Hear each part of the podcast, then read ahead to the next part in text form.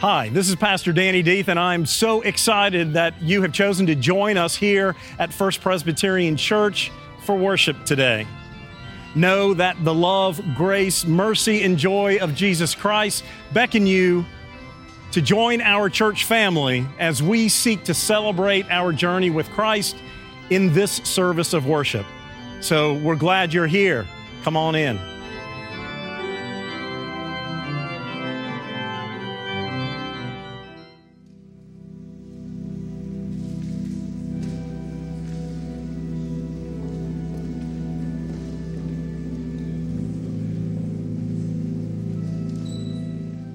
Our first reading today is from the book of Isaiah 11, verses 1 through 10.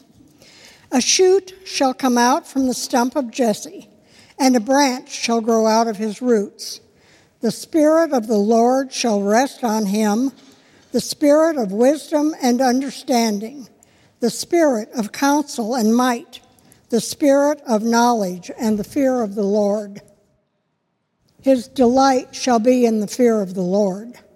He shall not judge by what his eyes see, or decide by what his ears hear, but with righteousness he shall judge the poor, and decide with equity for the meek of the earth.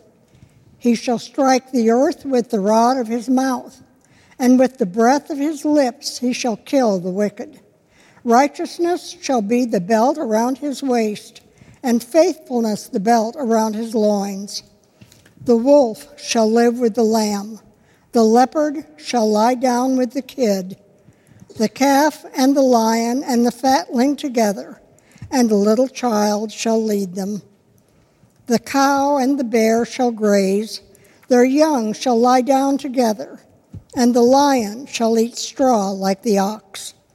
The nursing child shall play over the hole of the asp, and the weaned child shall put his hand on the adder's den.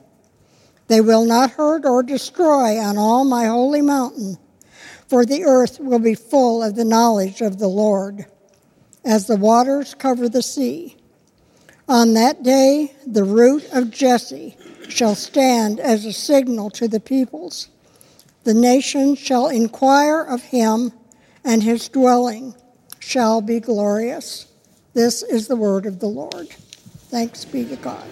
We are in chapter 3, verses 1 through 12. John the Baptist, ready or not, here he comes. In those days, John the Baptist appeared in the wilderness of Judea, proclaiming, Repent, for the kingdom of heaven has come near. This is the one whom the prophet Isaiah spoke when he said, The voice of one crying out in the wilderness, Prepare the way of the Lord make his paths straight. Now, John wore clothing of camel's hair with a leather belt around his waist, and his food was locusts and wild honey. Then the people of Jerusalem and all Judea were going out to him, and all the region were going out to him, and all the region along the Jordan, and they were baptized by him in the, in the river Jordan, confessing their sins. But when he saw many Pharisees and Sadducees coming for baptism, he said to them, You brood of vipers, who warned you to flee from the wrath to come? Bear fruit worthy of repentance. Do not presume to say to yourselves, We have Abraham as our ancestor. For I tell you, God is able from these stones to raise up children to Abraham. Even now, the axe is lying at the root of the trees. Every tree, therefore, that does not bear good fruit is cut down and thrown into the fire. I baptize you with water for repentance, but one who is more powerful than I is coming after me. I am not worthy to carry his sandals. He will baptize you with the Holy Spirit and fire. His winnowing fork is in his hand, and he will clear his threshing floor and will gather his wheat into the granary but the chaff he will burn with unquenchable fire. This is the word of the Lord. Thanks be to God. I'm going to read a Shel Silverstein poem that should probably be framed and posted inside and outside of every child's room. Listen. Sarah Cynthia Sylvia Stout would not take the garbage out. She'd scour the pots and scrape the pans, candy the yams and spice the hams. And though her daddy would scream and shout, she simply would not take the garbage out. And so it piled up to the ceilings coffee grounds, potato peelings, brown bananas, rotten peas, chunks of sour cottage cheese. It filled the can, it covered the floor, it cracked the window and blocked the door with bacon rinds and chicken bones, drippy ends of ice cream cones, prune pits, peach pits, orange peel, gloppy glumps of cold oatmeal, pizza crusts and withered greens, soggy beans and tangerines, crusts of blackburn buttered toast, grizzly bits of beefy roasts. The garbage can rolled on down the hall. It raised the roof, it broke the wall. Greasy napkins, cookie crumbs, gobs of gooey bubble gum, cellophane from green, bologna, rubbery, blubbery macaroni, peanut butter caked and dry, curdled milk and crusts of pie, moldy melons dried up, mustard, eggshells mixed with lemon custard. Cold french fries and rancid meat, yellow lumps of cream of wheat. At last, the garbage reached so high, and finally, it touched the sky. All the neighbors moved away. None of her friends would come and play. Finally, Sarah Cynthia Stout said, Okay, I'll take the garbage out. But then, of course, it was too late. The garbage reached across the state from New York to the Golden Gate. The hour now is too late. But, children, remember Sarah Stout and always take the garbage out. That's right, Shel Silverstein. You can find it in your bookstore on Amazon.com. So today we are dealing with some mess. It is John the Baptist who has come to tell us that it's time to take out the mess. Well, let's back up a little bit. We're in chapter 3 of Matthew. And we know John the Baptist was a cousin of Jesus's. His parents, Zechariah and Elizabeth, were told that they were going to have a child in a miraculous way. They were old in age, past the age of bearing children, when they are told that they will have John. So Elizabeth, John the Baptist's mother, gets pregnant first. And then Mary, about six months later, we think, is told that she will have a child in a miraculous way that will change the world. And John will come first to prepare the way for this child. Did John and Jesus grow up together? We're not sure. Were they friends? Were they family? Probably family. Did they know each other? Don't know. Maybe. But what we do know is that John the Baptist takes on the role of Elijah, who the Old Testament tells us will precede the Messiah. The very last book of the Old Testament, Malachi, the very last chapter in, in chapter 4 says that Elijah will precede the Messiah before the day of his coming. And so our Jewish friends in their Hebrew Bible would always look to Elijah to precede the Messiah. And so for us, John the Baptist played that role. The one who came before, who was not Christ, even though they thought he might be. He wasn't Elijah, although he played that role. John would have gathered disciples, people knew him. So here he comes out of the wilderness. As we see him in our mind's eye, kind of crazy, disheveled, camel skin, leather belt, locust and honey, which we had at this morning's breakfast. It was delicious. Coming from the wilderness, ready, convicted, called, mission in place, ready to do what he's been called to do. Often that word wilderness can also mean a time of separation. It could mean a time of trial for us in our lives. We speak of difficult times as times of being in the wilderness. For the Israelites, remember, they were free. They came through the Red Sea and then spent 40 years in that wilderness place, not having found their homeland yet. But it was in that place that they rediscovered God, even though they turned again while they were there. Remember the whole golden calf. But it was in that time that Moses brought down the Torah. It was in that time that they reestablished their relationship with God. So that when they came to that time of claiming the Holy Land, they were ready. They knew their mission, they knew what God expected of them, similarly as John the Baptist does here. And for us that are in moments of wilderness, know that you are not alone in those places. Although God led them into the wilderness, God never abandoned them in the wilderness. God was always with them, holding them and guiding them. It is true with us today. So John comes out all crazy looking. John isn't too concerned about the Christmas tree and the tinsel, about stockings over the mantle, about getting our Christmas cookies and bakings all right and ready to go,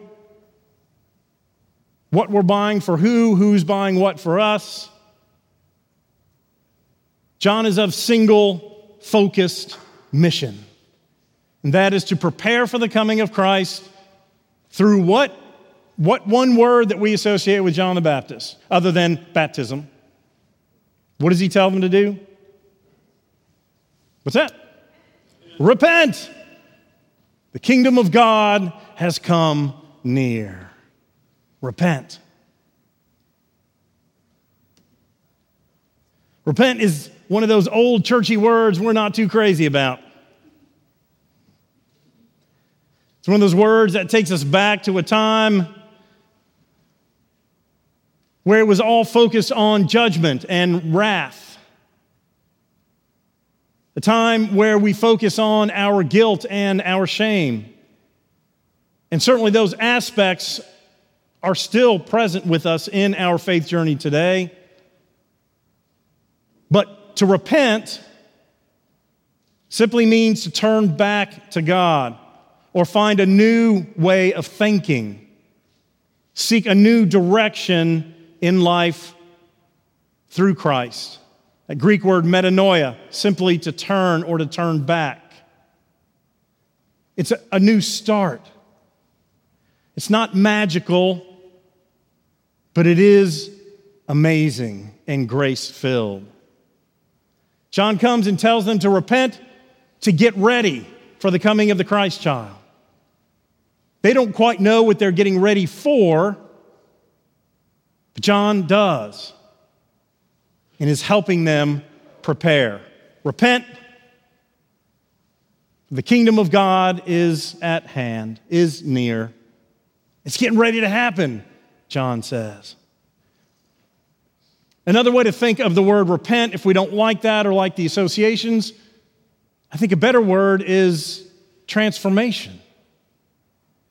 That when we open ourselves, when we do the hard work of looking inside ourselves to clean out some of that mess that Sarah would refuse to throw away and get rid of,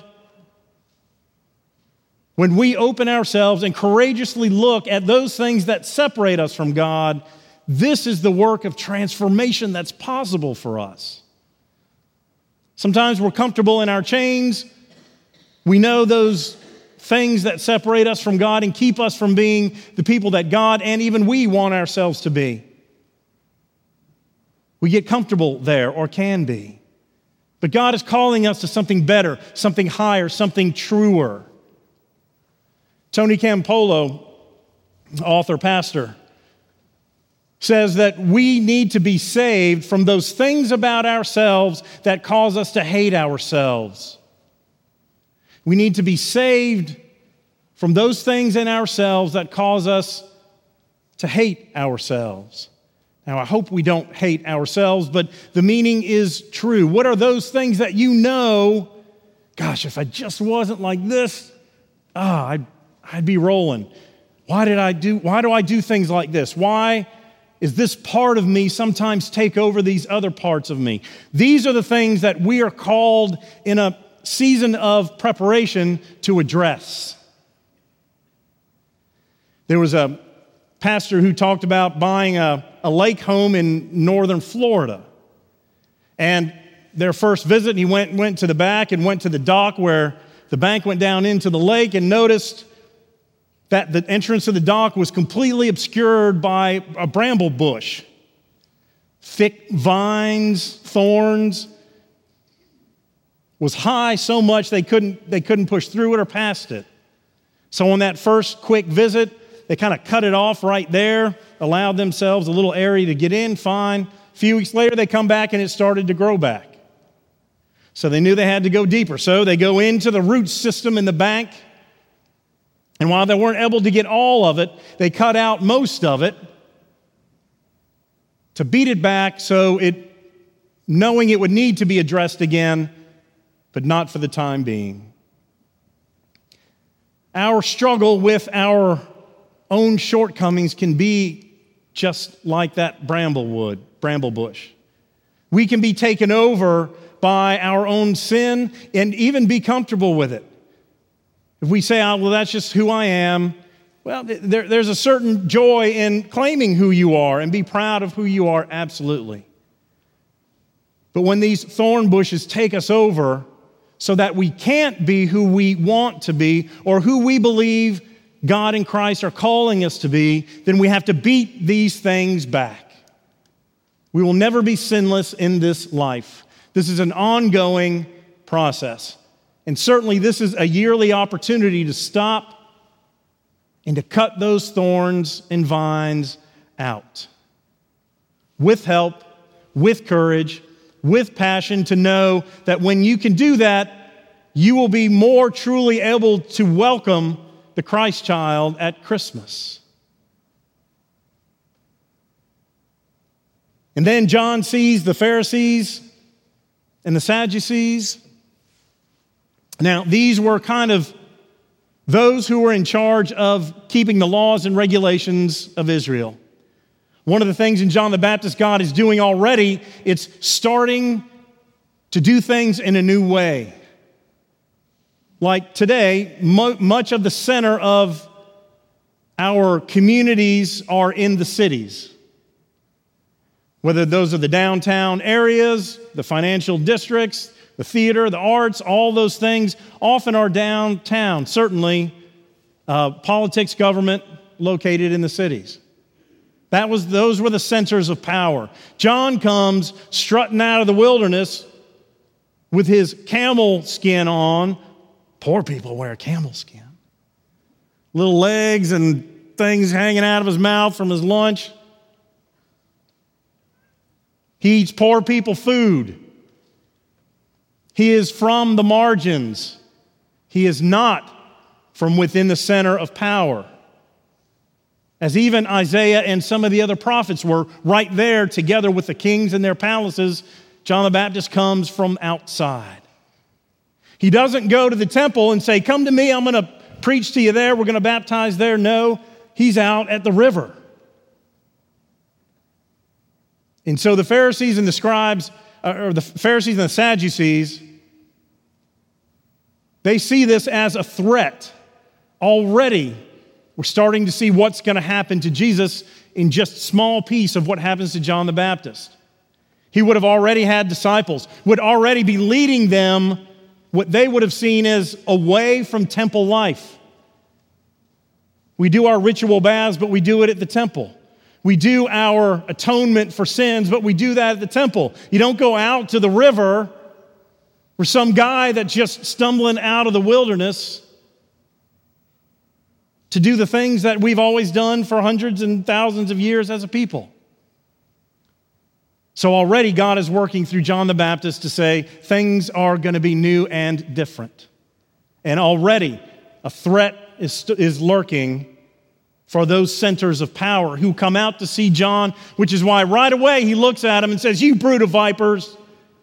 He's not addressing that to all the people there specifically to the Pharisees and the Sadducees because he knows they are against him and probably have already spoken against him. How dare you come out here pretending like you want to be baptized? The Greek word, uh, uh, a preposition, uh, uh epi, trans, transliterated epi, epi, can mean coming for baptism or coming against baptism. That same word can mean for or against. Thank you, that's very helpful. But it may very well be that all the people there came for the baptism, but these Pharisees and Sadducees came against the baptism. Because again, they were being threatened. This was unacceptable for how their faith works. And then John brings in some more of the watch out, you better, you better, better, you better not. If you don't repent, guess what's going to happen? Axe at the root of the tree. Things are going to get bad. But the negative association to repentance, I think, is misplaced. Repentance is a gift that God gives us. It means that we can come home when we've been away. It means that when we take the time to look within ourselves and do the work, and not just expect God to do everything for us all the time in every case. And when I see my name on the billboard that says, I love you, Pastor Dan, then I'll know and believe But instead, if we are, if we are in relationship with God and walking with Christ, seeking to be filled by the Holy Spirit, then we're looking inward to prepare ourselves, which is cutting away that bramble bush. It is beating back that which can take us over if we never address it. We are awesome and amazing people that God has fearfully and wonderfully made. And this is the time of year that we are specifically focusing to prepare our hearts and minds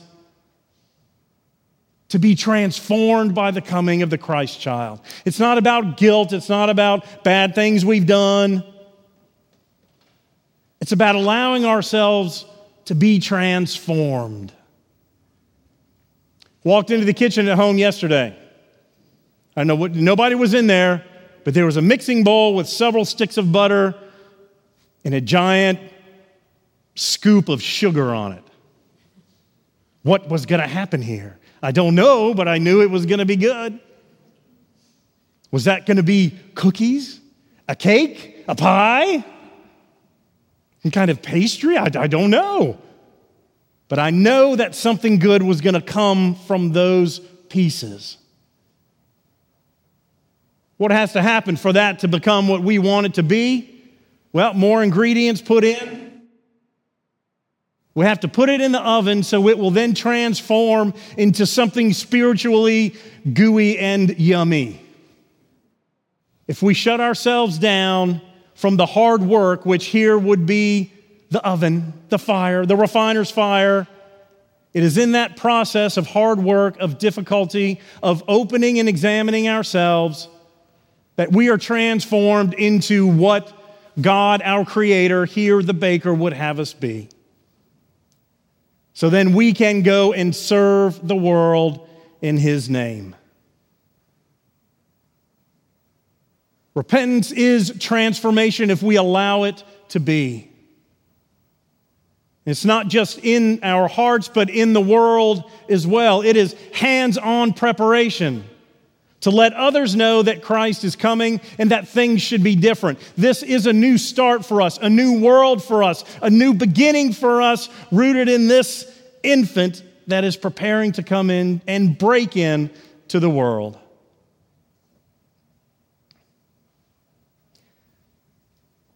So let us do the hard work. John the Baptist is that butter and sugar not finished, but pointing to something else, and something amazing is coming down the pike. He is saying, take this time to repent, okay, or allow yourselves to be transformed. Look within, and serve without, so that others will know too that something different is happening and that you are renewed, revived, and refreshed through the coming of this Savior. Hallelujah. Amen.